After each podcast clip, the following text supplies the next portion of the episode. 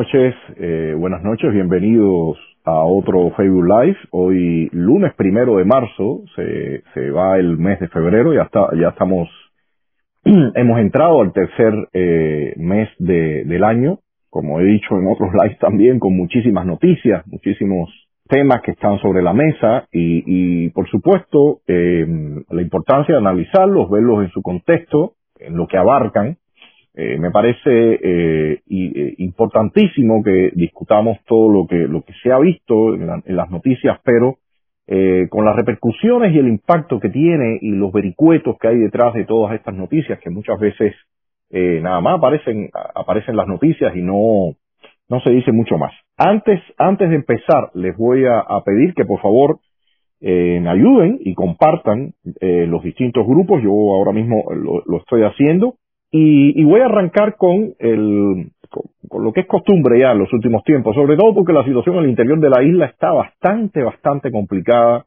y no se vislumbra realmente eh, ningún cambio en ese sentido. El régimen está reportando eh, cifras eh, que yo diría, eh, las cifras que se esperaron desde un principio, no tengo mucha información en, sobre cuál es la situación al interior de los hospitales, porque como ustedes saben, el régimen tiene, tiene, es muy celoso en, todos estos datos. Eh, pero sí eh, están ellos reportando eh, cifras muy similares a los de a, la, a otros países a, a, las que están reportando otros países de la región. Primero quiero quiero arrancar en, en, con el, número de casos que el régimen eh, ha venido reportando en, los últimos días. Por acá tengo una gráfica.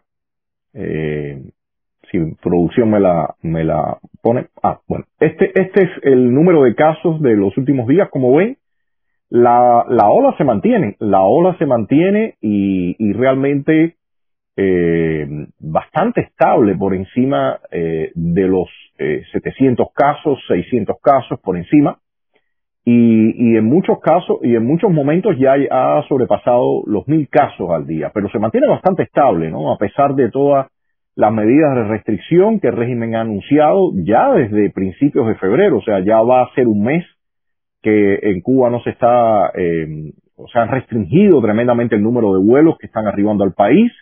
Eh, también hay medidas de toques de queda, eh, las personas en muchísimas ciudades, e incluyendo la capital, no pueden salir a partir de determinada hora, el transporte público, o sea, a pesar de todas esas medidas que ellos han anunciado, eh, como ven acá, eh, está el, eh, el número de casos bastante, bastante estable. Si vemos nuevamente la comparación con el número de casos de, de otros países, hay, aquí ven que nuevamente el régimen sigue en, un, en, ramillete donde está República Dominicana, Cuba, Colombia, Costa Rica y Ecuador.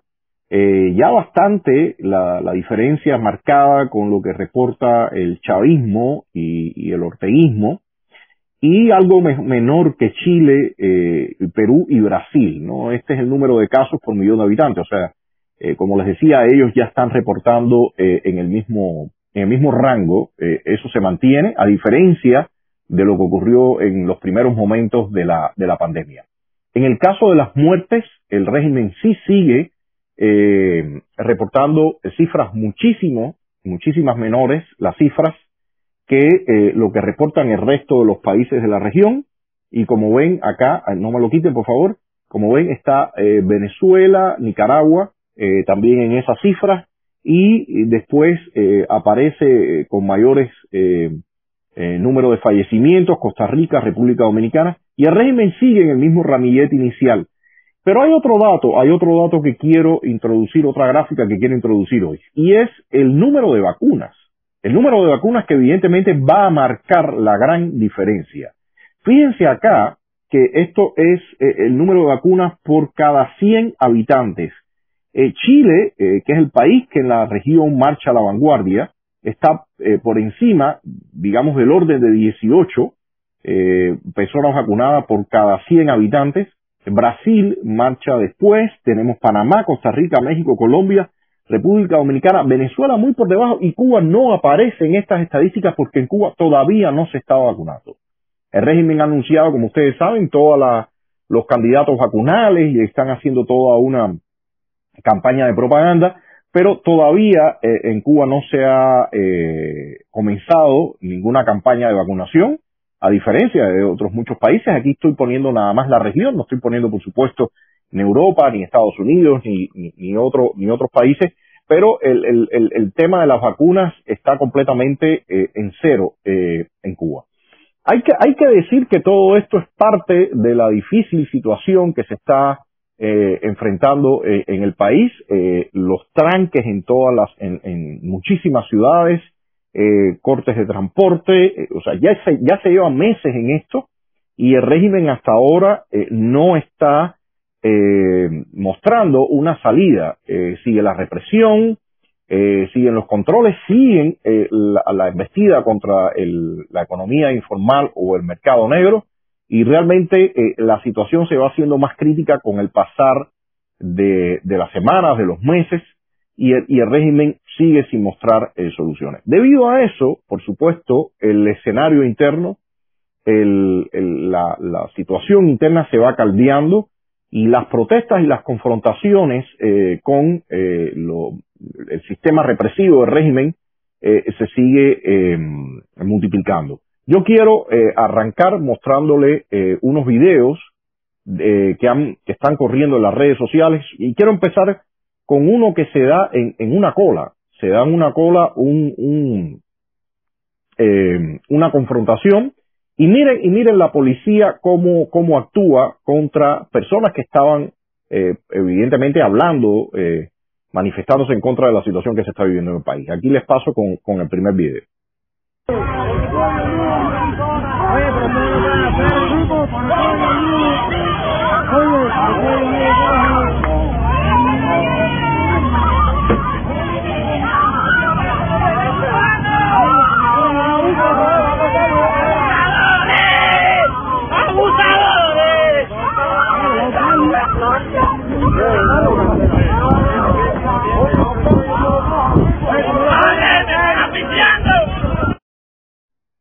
Bueno, como ustedes ven, esto, este, este video quizás para algunas personas es, es eh, lo que está ocurriendo, lo que se está viendo en el video es algo nuevo, es algo que, que, que, que por primera ocasión viven esa situación.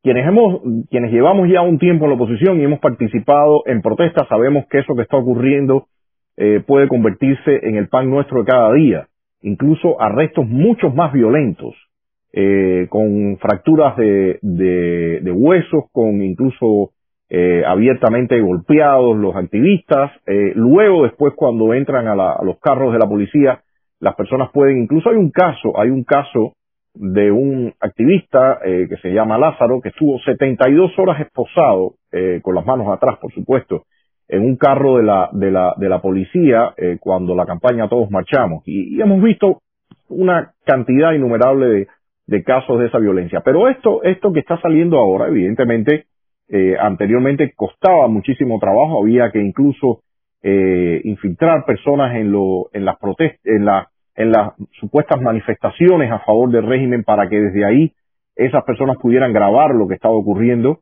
Eh, ya ahora empieza a ser más fácil. Los teléfonos y, y, y la internet eh, eh, permiten que eh, todas este, todo, esta, todo este tipo de acciones por parte del régimen empiecen a circular y a verse. Hay otro, hay otros videos, hay un video sobre una protesta en Caibarien que quisiera ponerle al menos un fragmento, un cuentapropista que le ponen una multa, el hombre se sienta arriba de, su bicitaxi y, y, les pongo acá un pequeño fragmento para verlo. A ver, Caibarien, al frente del hospital. Ese hombre que está de arriba, le acaban de poner dos mil pesos de multa por vender dulce. Dulce que no hay en la tienda, no hay en ningún lado. Dulce que tiene que comprar en MLC. Y entonces vende pastelito y vende cositas, le acaban de poner dos mil pesos de multa. A ese señor que arriba. Una vez más, anoche fue por la corriente, ahora. Mira, oye, oye, ve para la casa, ve para la casa. Ve para la casa, Ve para la casa, mi hermano. Así están las cosas, mi gente. Y esto no para. Esto es una locura. Mira, aquí la gente mirando. Vamos a ver qué hace la gente. Si la policía no llega, no pasa nada. Están en la esquinita. ¿Dónde? ¿En qué esquina están? Están allá, se critican el puente de la playa. A dos cuadras de aquí. Ahí viene el carro. Y no pasa nada. Viene el carro y posiblemente venga con las tropas especiales. La tropa antimotín. Ahí viene, ahí viene el carro policía por allá. Dos mil pesos de multa a este hombre por vender dulcito. Por vender. Con patente, por vender. Merenguito y cositas que no encuentran en ningún lado. Bueno, eh, este video no le pongo el otro porque sería mucho tiempo entonces en, en, en, esto de mostrar los videos. En el otro video es una marcha en Camagüey que también están protestando contra otra situación represiva. Y lo que estamos viendo es que eh, empiezan a aparecer estos focos por distintas partes de la isla, pero de nuevo, y es, la, y es el, punto importantísimo en el, al que me quiero referir.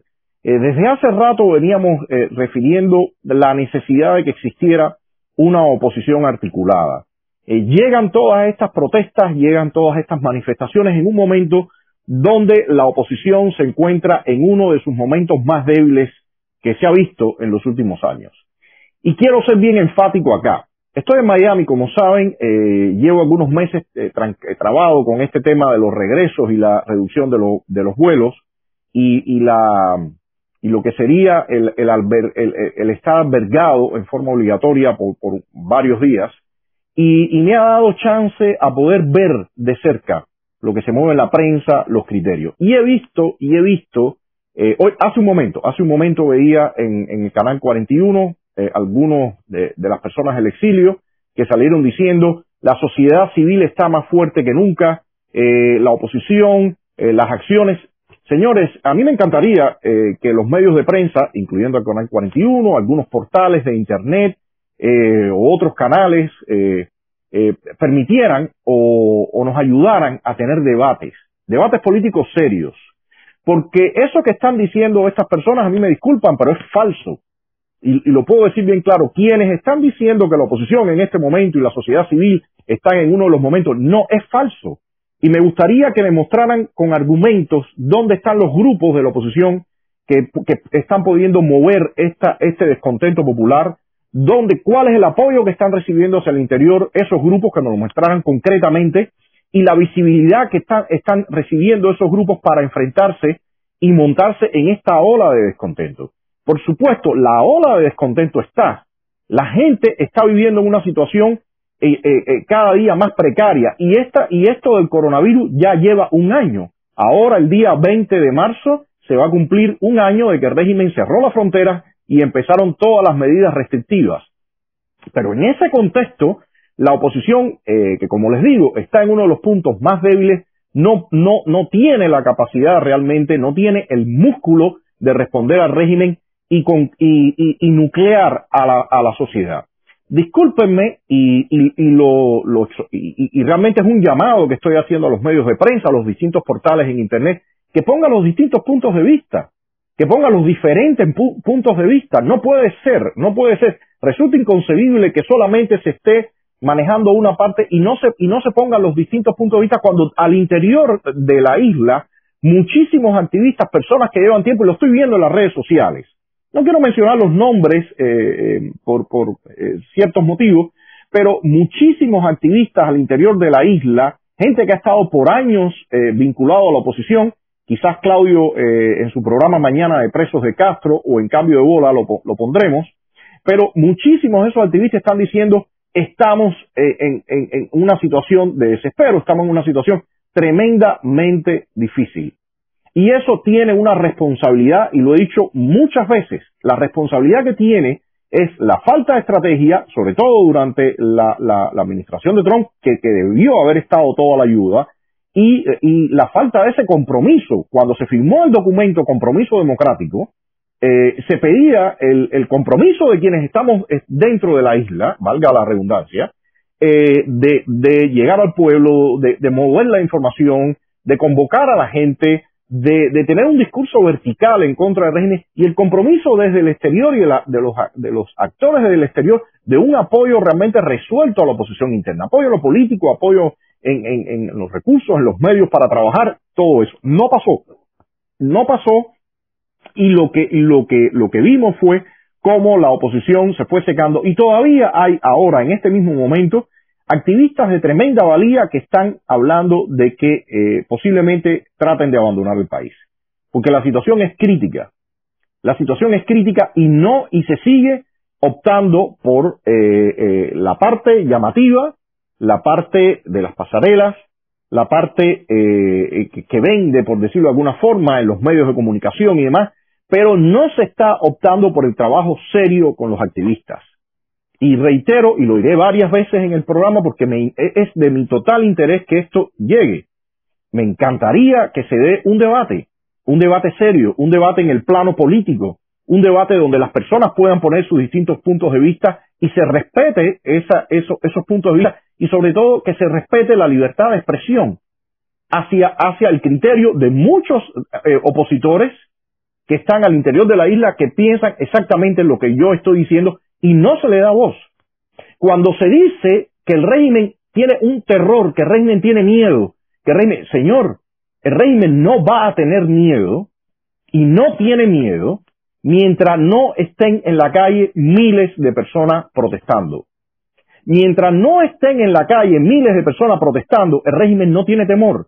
Mientras las personas se manifiesten de esta manera, y el régimen tan fácil como con dos o tres carros de la policía pueda controlarlos, el régimen no tiene miedo, porque el régimen tiene miles y miles de carros de la policía y miles y miles de efectivos, del Ministerio del Interior de la Policía, de agentes de la seguridad del Estado, del ejército, el aparato militar del régimen es inmenso. Entonces, no me digan más, eh, ni, ni, ni una persona de San Isidro o de otra persona de no sé dónde, que el régimen tiene un terror tremendo. No es, no, no es cierto, es falso. Y de nuevo le digo a los medios de comunicación, eh, vamos a poner los puntos de vista en la mesa, que, se, que pueda haber un debate serio sobre todos estos puntos, porque se está hablando, se está hablando y no se dice, y se repite una y mil veces que existe una situación, que existe una situación, cuando los que estamos allá adentro sabemos que todavía el nivel de indefensión que tiene el ciudadano, el nivel de indefensión del cubano y el nivel de impunidad del régimen es terrible. Entonces, en ese sentido, quiero referirme a algo, a un, a un excelente audio que escuché, preferí escucharlo de la voz, hay veces me, me gusta más escuchar los énfasis, los tonos, eh, del padre Alberto Reyes, que en los últimos tiempos ha hecho reflexiones tremendamente interesantes fue uno de los firmantes de, la carta de los sacerdotes a finales de enero, que carta que realmente eh, fue poco, poco movida por todos los medios de comunicación.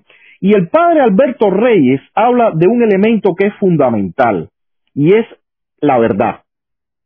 El padre Alberto menciona que la verdad duele y la importancia que tiene la verdad para el individuo y para las sociedades.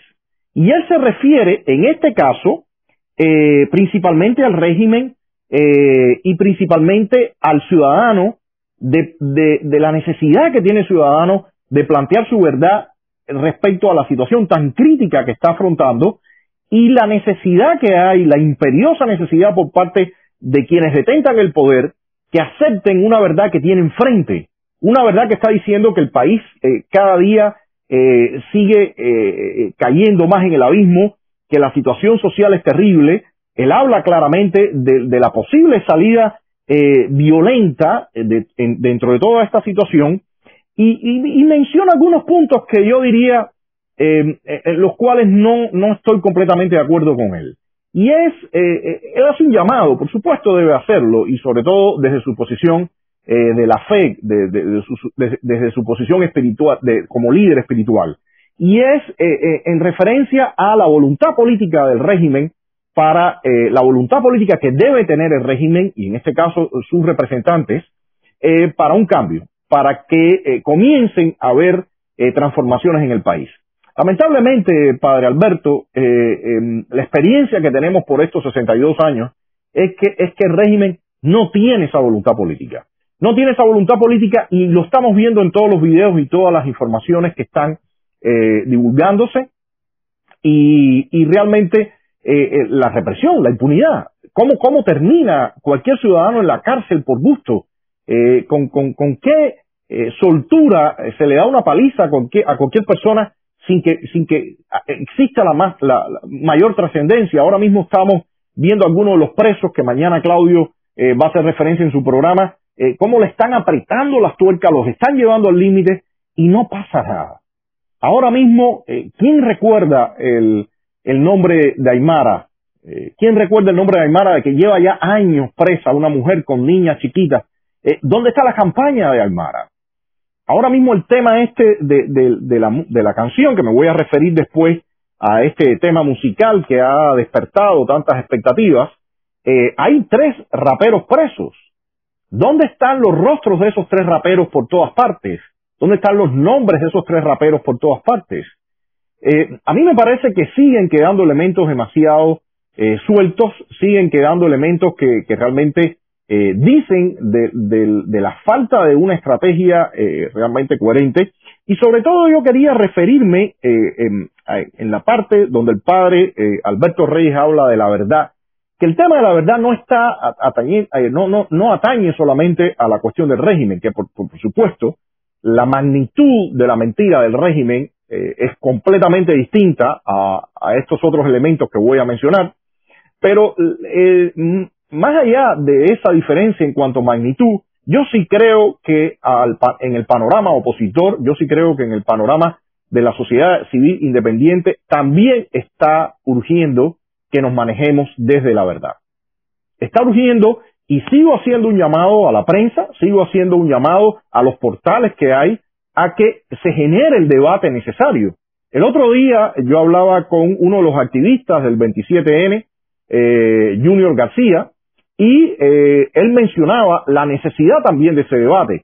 Eh, gracias a Dios, el vino se presentó acá, empezamos el debate, pero la conexión fue muy mala. Esperemos pronto poder tener esa entrevista para ustedes donde podamos eh, explayarnos más en, en todos los detalles. Pero el tema de la verdad realmente yo creo que está faltando tremendamente aquí en el exilio y desde el panorama de la isla, pero sobre todo desde la libertad. Desde el exilio el tema de la verdad me parece que está golpeando tremendamente. Y hay discursos que se están repitiendo una y mil veces, que como he dicho, cuando esos discursos se repiten y no están anclados en la realidad, se convierten en demagogia política. Y yo quisiera, y yo quisiera que eh, se discutan estos términos. Y quiero mencionar en específico algo de lo que ha pasado en los últimos días, que claramente están marcados por, esa ausencia de la verdad. Y fue las, grandes expectativas que se crearon con una, según esto, una presentación de eh, eh, artistas, eh, escritores en, ante el Parlamento Europeo, que fue como se manejó, para hablar principalmente de la canción Patria y Vida. Y lo que vimos después fue que esa presentación ante el Parlamento Europeo no era tal. No hubo, no estaba agendada, el video no aparece en ninguno de los sitios oficiales del Parlamento Europeo y sí estuvieron invitados algunos parlamentarios. Pero se le dijo a la gente, se le, se, se le se, se, propagandizó por todas partes que había una presentación frente al Parlamento Europeo. Y de hecho, y, y, de, y de ellos hicieron eco todos los portales de Internet. Hoy en día nadie le pregunta a los que organizaron, que creo que en este, en este caso uno de los principales fue Javier Larrondo de Cuban Prisoner Defenders, le preguntaron que si realmente era una presentación ante el Parlamento Europeo. Y por ahí entonces inmediatamente sale el régimen, por supuesto, porque está listo y, y, y, y, abusado para que cuando aparezcan este tipo de fallos, de errores claro, claramente cometidos, sacar provecho de ellos. Y entonces decirle, ustedes están mintiendo, ustedes no están mostrando, eh, no están diciendo, no se están apegando a la verdad. Lo cual evidentemente viene del gran mentiroso, del gran cínico que es el castrismo, pero que evidentemente cuando muestra a la gente dentro de Cuba, y lo hemos dicho varias veces, con todo su aparato propagandista, eh, bueno, infringe un daño. Y me parece que aquí lo importante es que no, no, nadie puede pretender ganar desde una manipulación, desde medias verdades o desde la mentira, ganarle al maestro, al máster de la mentira y el cinismo. ¿Y para qué? Para buscar un espacio. Por otra parte, también me llamó tremendamente la atención, lo empezamos a decir en eh, lo, discutimos algo de eso en el, en el programa Cambio de Bola, de, bueno, ¿quiénes, quiénes son las personas que se abrogan el derecho o el mandato de decir fulano, mengano, ciclano van a hablar en nombre de Cuba. ¿Quién se abroga ese derecho? Nadie puede hablar en nombre de Cuba. Nadie puede, eh, no debería, no debería hacerlo, eh, decir, eh, bueno, va a hablar esta persona, el otro, el otro, pero principalmente individuos o, grupos que van a hablar en la dirección del que está invitando. Em, yo lo repito, lo dije en, el cambio de bola, si se va a hablar de arte contestatario, si se va a hablar de alguien realmente transgresor en contra del castrismo, a mí me parece que el, eh, Gorky Águila no puede faltar. Eh, una persona que desde hace años, desde hace años ya, se ha enfrentado lo mismo desde su arte que en el activismo, que en las calles, que en protestas, que en todo. Entonces, ¿por qué se, asume que se puede echar a un lado a esta, a esta persona? ¿Porque no va a decir los criterios que a usted gusta? O sea, entonces estamos tratando de combatir al régimen y usando las mismas, eh, los mismos comportamientos que usa el régimen. A mí me parece fatal. A mí me parece fatal y creo que mientras esto esté eh, ocurriendo, las cosas no van a marchar bien. Pero lamentablemente, eh, cuando vemos el escenario y miramos un poquitico atrás, nos damos cuenta que esto ya se ha convertido en modus operandi. Sobre todo la no, eh, la no rendición de cuentas, eh, la no, el no necesario, em, la, no necesidad de, de, de, de, cuando hay desaciertos, cuando hay errores, y, y sobre todo porque no hay un costo porque no hay un cuestionamiento en todo lo que está pasando. Y eso, como repito, me parece que es eh, función de los medios independientes, de la prensa independiente, que le pregunten a las personas qué es lo que está pasando. Eh, recordemos, yo creo que una de las cosas, de los casos más escandalosos que ha ocurrido en los últimos tiempos, ha sido el de famoso barco, aquello que desató cualquier, una campaña de difamaciones, de calumnias contra Estado de Sati, en especial contra mi persona, por decir eso no tiene sentido, eso no va a tener ningún resultado, es simplemente una, una cuestión más de propaganda y, y de buscar atraer los focos y de, y de ego que realmente de efectividad. Entonces, pero al final nadie preguntó aquello. Nadie le preguntó a, los organizadores principales, en este caso eh, Rosa María Payá, nadie le puso un micrófono y le preguntó, dígame eh, si usted sabía que iba a ser un fracaso desde el principio, ¿por qué usted realizó esa acción? Nadie le habrá preguntado al alcalde Francis Suárez, oiga, ¿por qué usted participó en algo que hubo tanta polémica y se sabía que iba a ser un fracaso? Entonces, mientras no esté ocurriendo eso, señores, las personas que están dentro de la isla no son tontas. Las personas que están dentro de la isla y están expuestas a tanta impunidad y brutalidad y violencia, van a, va a pasar en cierta, en cierto modo lo que vimos en algunos de esos videos.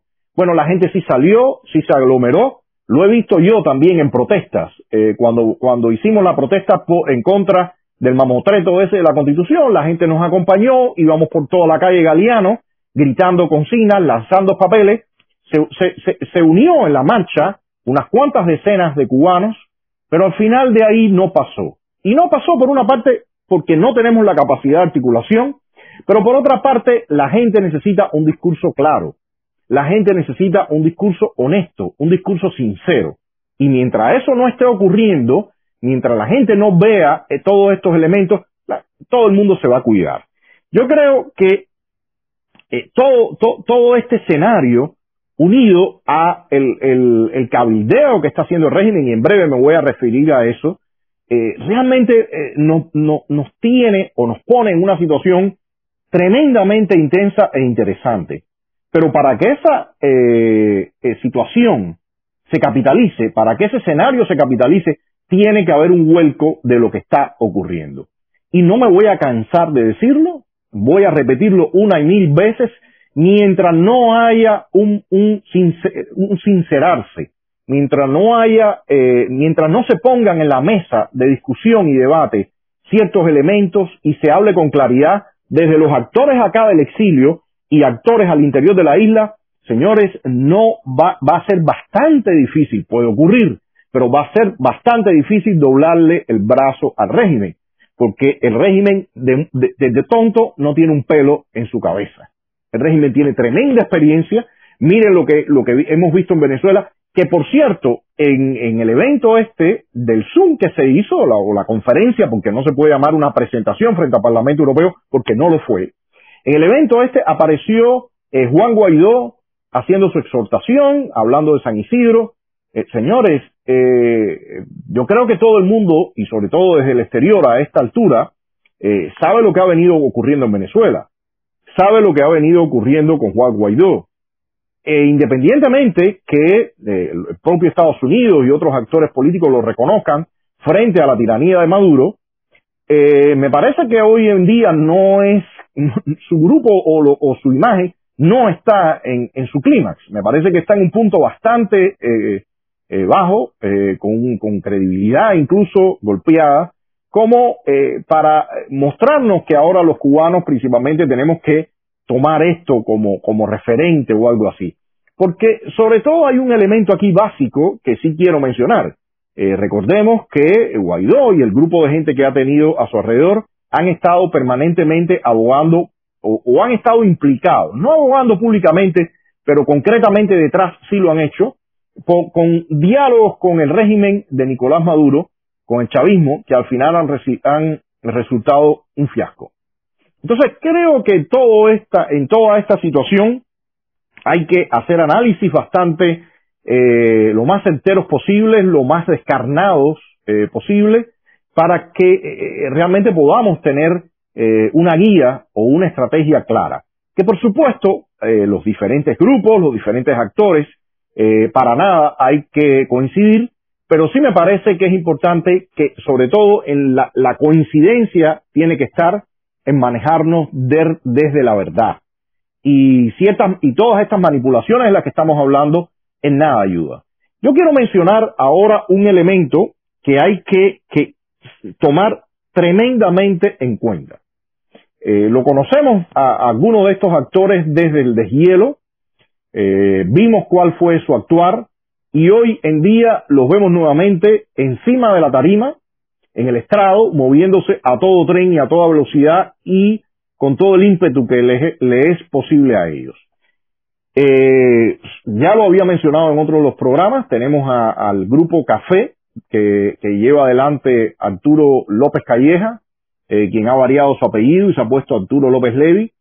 Hemos visto a otro, a otra persona de apellido Lazo, que según esto promueve un proyecto o, una campaña, no sé cómo lo llamarán ellos, que se llama Puentes de Amor.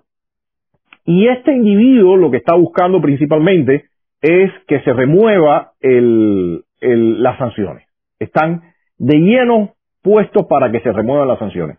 Eh, López Calleja, eh, en, el otro día en uno de los live hablaba que, sí, que había que hacer transformaciones o reformas, o no recuerdo cómo lo llamaba específicamente, pero que solamente se podía permitir la participación de una oposición leal. Este es un término que se usó muchísimo durante el, el deshielo, lo usaron muchísimos desde la revista Espacio Laical, que llevaba, eh, sobre todo estaba bajo, bajo el, manto de Jaime Ortega, eh, y el, lo, lo, que pedían era eh, principalmente que bueno, que se hicieran algún tipo de reformas, pero no retar el poder, en conclusión.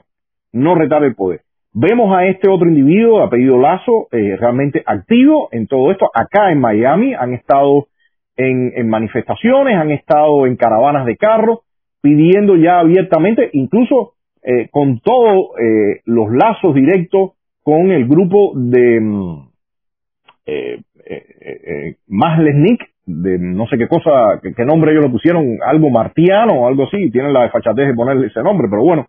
Eh, y, y, y, este individuo tremendamente activo, pero lo que, lo que se, lo que ha estado ocurriendo en las redes también, ha sido videos de, en, en, en muy personales, de, con tremenda amistad entre este individuo Lazo y uno de los protagonistas del, del tema este, eh, Patria y Vida, eh, eh, Yotuel. No recuerdo bien el nombre, pero su nombre artístico es Yotuel. Ahí están los videos, ahí están los abrazos, ahí están las emociones de ellos. Y en ese sentido, eh, me parece, por eso, tan importante que eh, se le dé claramente, o sea, eh, todo el mundo tiene derecho a cambiar, de momento han lanzado un tema, el tema tiene cierta emotividad, ha tenido buen movimiento, eh, se está reproduciendo bastante, pero ojo, un tema y esos actores para nada representan lo, en, mi opinión, el, el núcleo de una transformación en Cuba.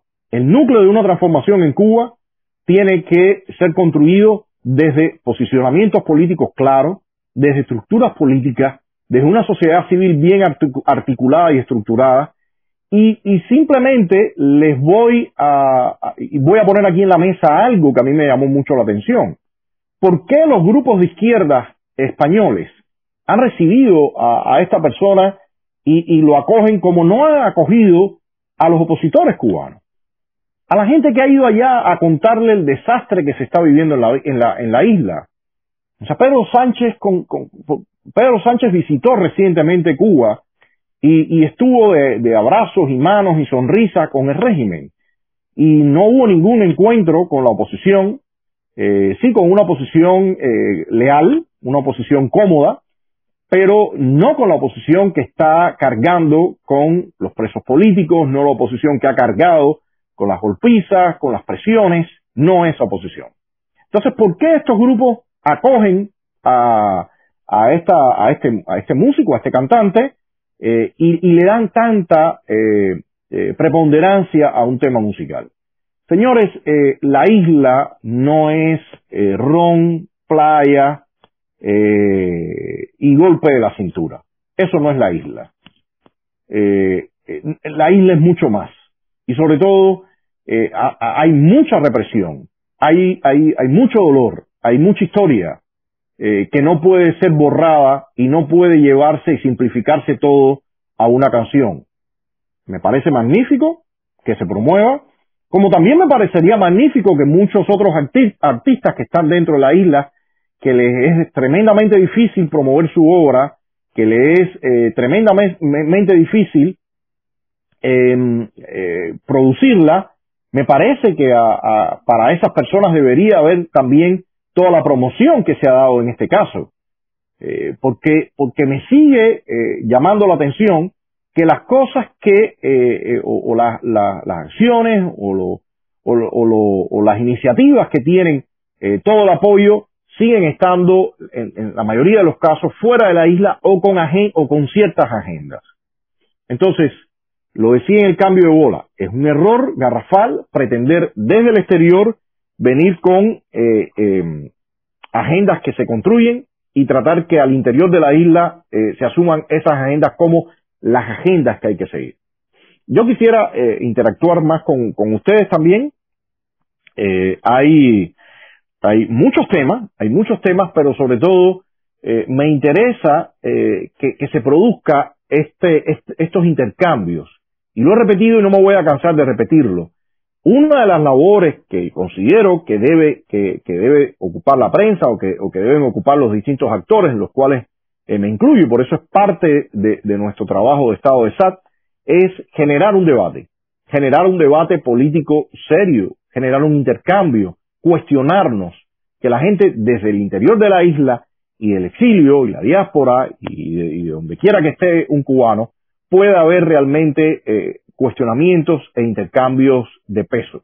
Que la gente entienda que se está forjando, se está eh, realmente articulando un movimiento que puede ser reemplazo del régimen, que puede ser reemplazo en lo político, que puede ser reemplazo eh, en, en, desde lo económico, o sea, que realmente podemos votar al castrismo y que la propuesta que tenemos para eh, sacar ese castrismo no es solamente movimiento de la cintura.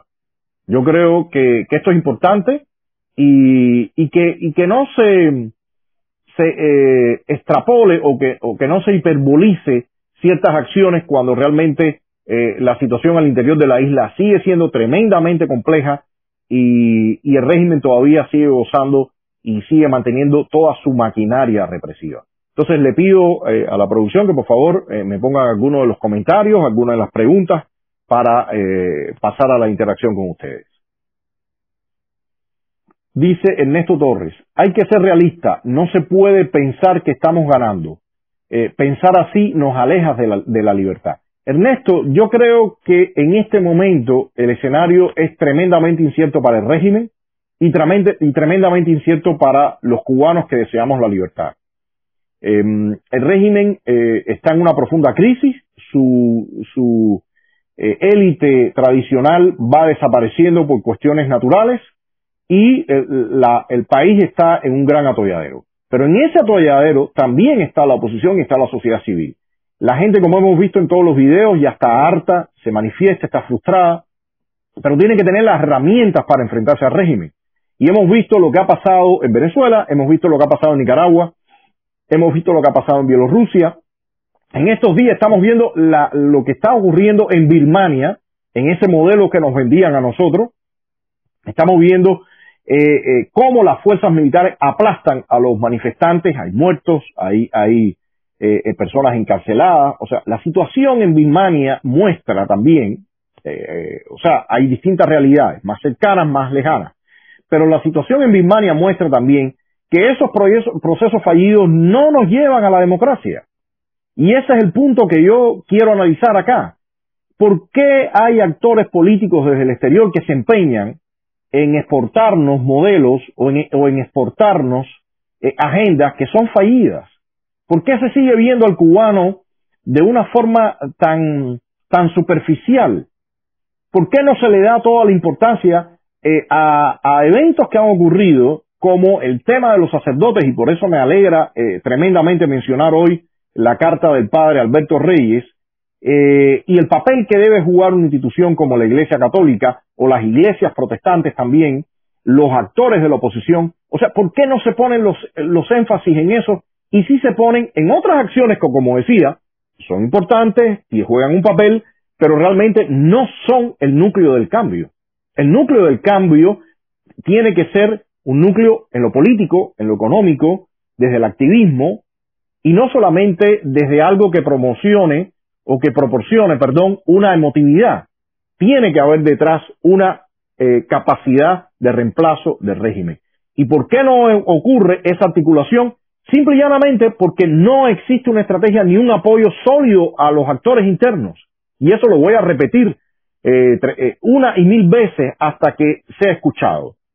Entonces, eh, creo que, esto, que estos son puntos que tienen que estar en la mesa. Eh, no veo eh, razones para tener un gran optimismo, tampoco para tener un gran pesimismo. Me parece que estamos en una situación bastante incierta y lo que hay que ser es realistas y empujar. Entonces, por acá otro, otro comentario. Otro comentario, por favor.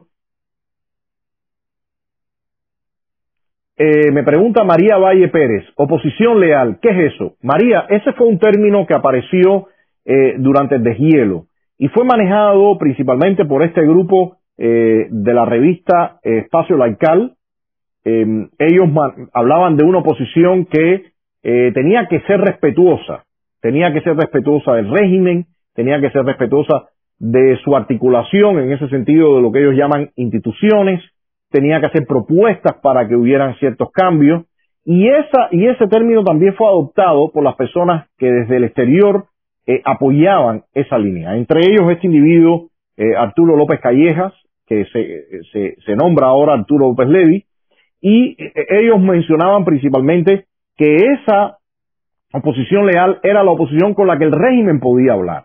Por cierto, ahí está ahí están las fotos de de este hombre eh, López Calleja, no el, el, yerno de Raúl Castro o ex yerno de Raúl Castro, sino este, este, esta persona que está acá en Estados Unidos, eh, abrazado y con las manos, dándole la mano a Díaz Canel y todo sonrisas, ¿no? Entonces, eh, realmente para nadie es un secreto eh, saber que este hombre es un agente del sistema, eh, ya sea implícito o explícito, no, no sé si tiene firmado un contrato, no lo tiene, no sé si tiene un carnet o no lo tiene, pero lo que sí está claro que, que actúa en pro el régimen cubano.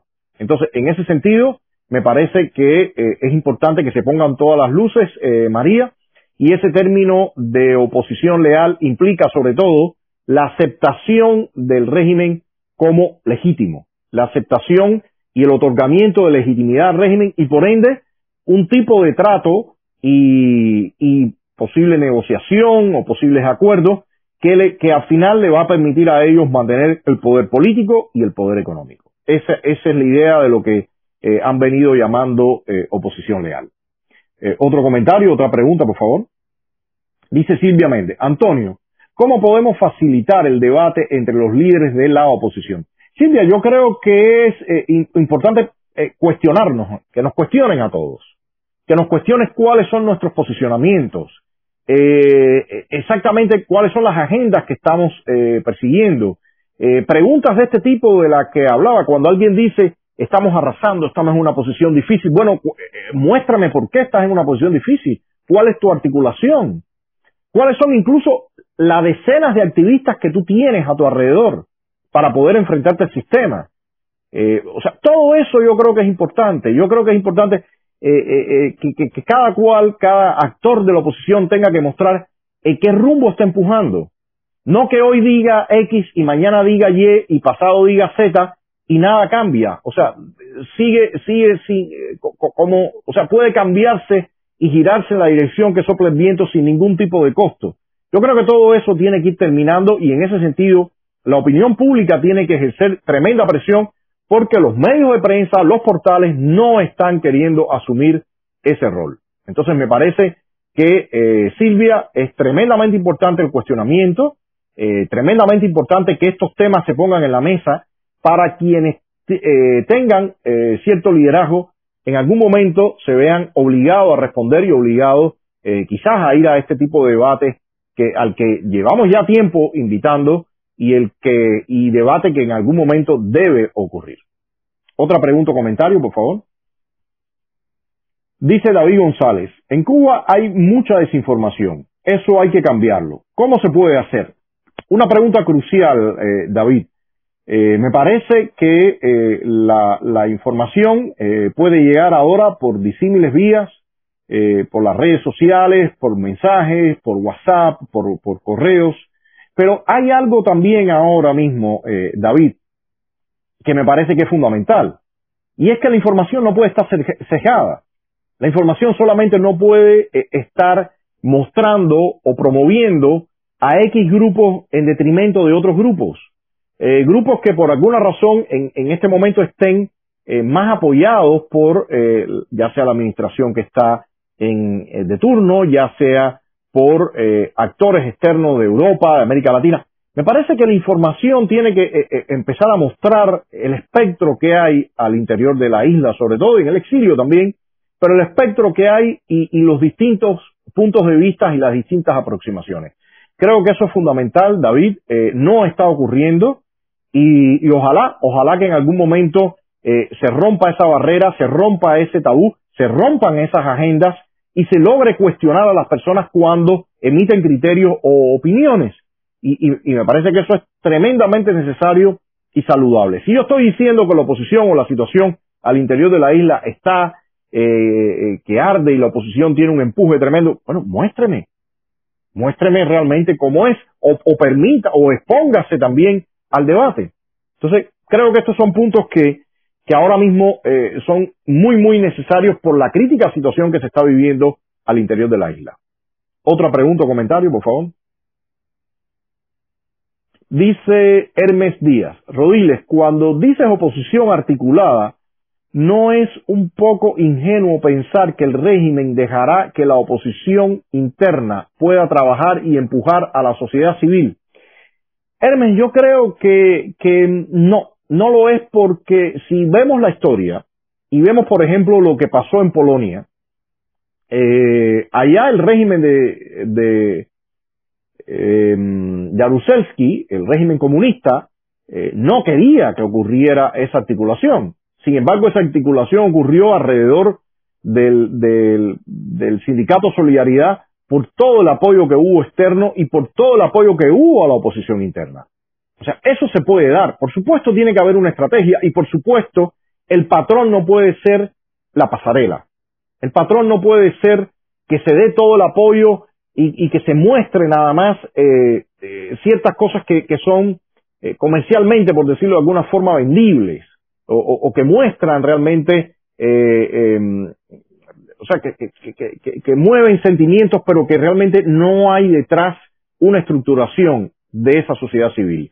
Y a mí me parece, y tengo que decirlo, que para algunos actores externos es cómodo decir, sí, lo que está ocurriendo allá es, ya el final, es, el clímax, estamos empujando pero, pero, pero se sabe que no es verdad. Entonces, yo sí creo que, que, que hay estrategias que se pueden establecer. Yo sí creo que hay momentos donde la oposición ha estado en muchas mejores condiciones. Yo sí creo que es importante que se pongan los micrófonos a los actores que tienen que ver con la situación actual de la oposición interna, con las estrategias previas, lo he dicho y lo voy a repetir mil veces. Yo creo que es importante que se le pregunte al eh, representante Mario Díaz Valar eh, sobre la situación de la oposición interna, cuál fue el apoyo que se brindó, los presos políticos. Yo creo que es importante que se le pregunte al congresista, al senador Marco Rubio.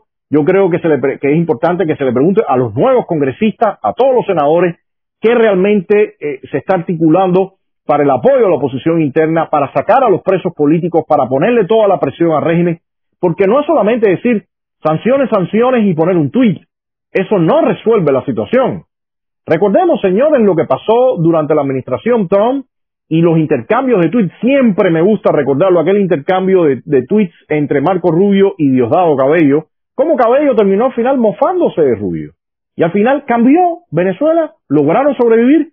Sí lograron sobrevivir. Y hubo errores, eh, hubo aciertos por la presión que se puso, pero hubo claros errores. Nadie ha preguntado por esos errores. Nadie se ha visto en la, en la necesidad de salir públicamente y decir cometimos tal error, esto no funcionó. A mí me parece que, como dice por acá Alex González, hay que separar la falándula de la realidad. Completamente de acuerdo contigo, Alex. La oposición a un régimen tiránico como el régimen cubano no se va a resolver con farándula o con una canción o con dos o con tres. Si bien pueden ser parte o son parte del, movimiento, de la, del empuje, pero para nada eso va a cambiar una situación interna y sobre todo eh, eh, quien esté tratando de imponer agendas que claramente tienen que ver por la visualidad del video, por los contenidos, por elementos que hablan con estas agendas de identidad grupal. Eh, claramente el enfoque en cierto grupo que está hablando directamente en términos de no, de con el lenguaje famoso inclusivo de estes, que está eh, eh, eh, con, con, la agenda LGBTI en, punta, que está manejando el tema racial en punta, quienes están moviéndose desde esa posición, mira, lejos de ayudar a la unidad de los cubanos, están ayudando a crear divisiones. Porque como, si, si, se, si se enarbola la bandera de que hace falta unidad, usted no puede generar esa diferenciación entre cubanos. Lo he dicho muchas veces, yo nunca oí decir a Celia Cruz yo soy afrodescendiente. Celia Cruz era cubana, Bebo Valdés era cubano. Entonces a mí me parece que, que toda esta eh, eh, situación hay que marcarla también y hay que dejar las agendas estas a un lado o al menos decirlo, yo respondo a esta agenda, estoy empujando en esa dirección y que todo el mundo esté claro eh, cuál es el mapa político que existe en la isla. Entonces, la parte artística, la parte de la farándula, muy bien, eso eh, está ahí, estará ahí, pero no es, en mi opinión, respeto otras visiones, pero no es, en mi opinión, lo que va a definir la lucha contra el régimen tiránico de la familia Castro. Dice eh, por acá Adrián Pose, eh, gracias Adrián por estar por acá, excelente, te agradezco la, participación en tu programa eh, anterior de Libertad y Punto, eh, tremendamente interesante y movido. Dice Adrián, no tenemos que unirnos en, el, en, en pensamiento político todos los actores de la oposición, pero al menos sí debemos hablar en verdad, no en doble agenda. Completamente de acuerdo contigo, Adrián. A mí me parece que un consenso en determinados puntos puede ocurrir a partir de que se hable desde la verdad.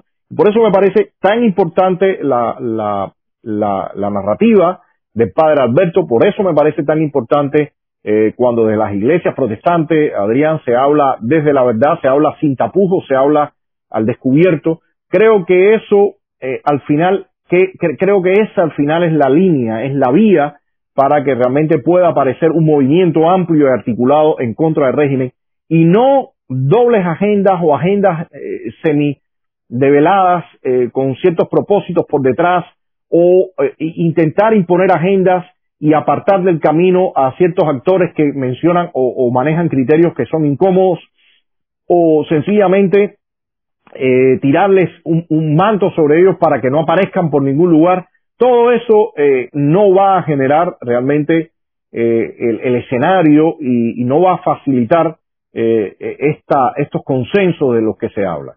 Así que, eh, Adrián, me parece importantísimo tu punto y, y bueno, esperemos que eh, los actores políticos entiendan en algún momento que uno de los pasos fundamentales, como bien decía eh, este, el, el, el, el actor eh, Junior García en la entrevista un poco eh, desafortunada por el tema eh, tecnológico, pero la importancia que él le adjudicaba al debate.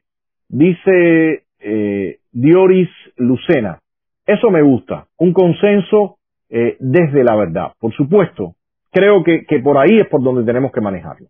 Tiene que haber ese consenso, tiene que haber ese debate, tiene que haber esa discusión. Y, y, y, y por otra parte, me parece, me, parece también trascendental, realmente eh, y, eh, de peso fundamental, que actores como eh, los músicos que hasta hace dos días estaban cantándole loas al régimen, eh, se muestren eh, abiertos, puedan participar en debates también, en conversaciones y muestren por qué eh, dieron el cambio, eh, por qué han sentido la necesidad de cantar en esta otra dirección, para que no quede ese, ese, ese tufo, como se dice, de que aquí esto está marcado por el oportunismo. Yo creo que es importante que se den esos debates, yo creo que es necesario. ¿Algún otro comentario o preguntas que ya se va consumiendo el tiempo? Por favor. Si me proyectan algún otro, otro comentario. Bueno, no sé, no sé qué, ha ocurrido, pero no, no me, no me ponen otro por acá. Bueno, ya se va acabando el tiempo, apenas ya vamos a llegar a la hora.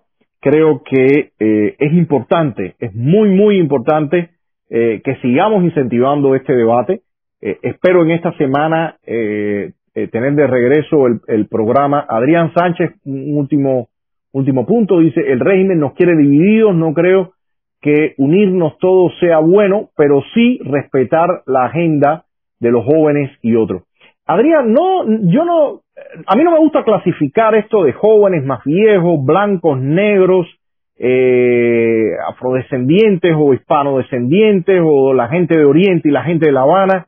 Eh, mira, todos los cubanos tenemos derecho a empujar por la libertad. Y muchísimos cubanos con más o con menos edad han, puesto todo su empeño para lograrlo. Y el respeto sobre todo implica el no tratar de imponerse y no tratar de, de, ocultar a otros actores y facilitar el debate del que estamos hablando y mostrar nuestras agendas. O sea, todo eso implica el respeto. El respeto parte de que, de que yo me muestre y que yo me maneje desde la verdad y no de una manipulación o no de ambigüedades. Eh, creo que ese es el primer paso. Me encanta, lo digo, eh, que, el padre Alberto Reyes eh, hable sobre eso.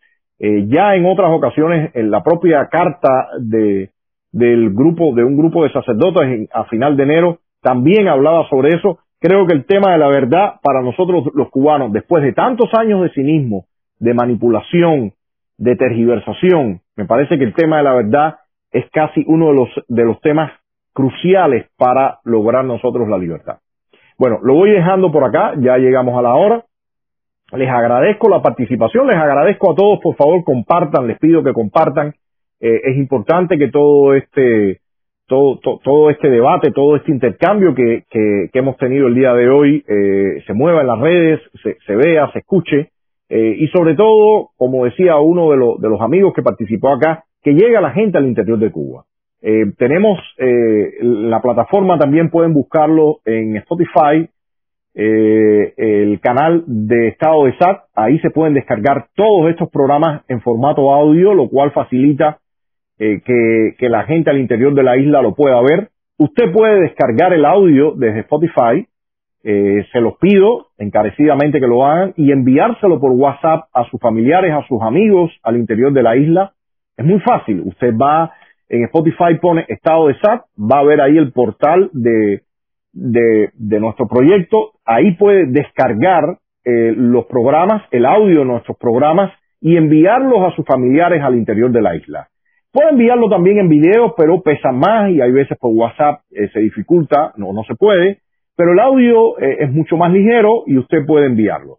Entonces les agradezco mucho, compartan también en nuestra página de Facebook, den like, Les agradezco que lo hagan.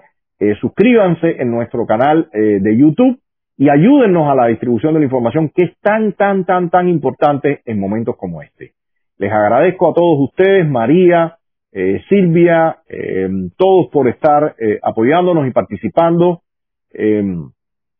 Sí, Frank, Spotify está prohibido en Cuba, pero al igual que hay otro, otras plataformas, usted puede acceder usando un VPN o la otra vía que yo le estoy comentando, usted puede descargarlo y enviárselos a sus amigos y esos audios estar circulando al interior de la isla. O sea, hay muchas formas también para evadir lo que está haciendo el régimen y, de esa forma tratar de romper el, muro de la desinformación.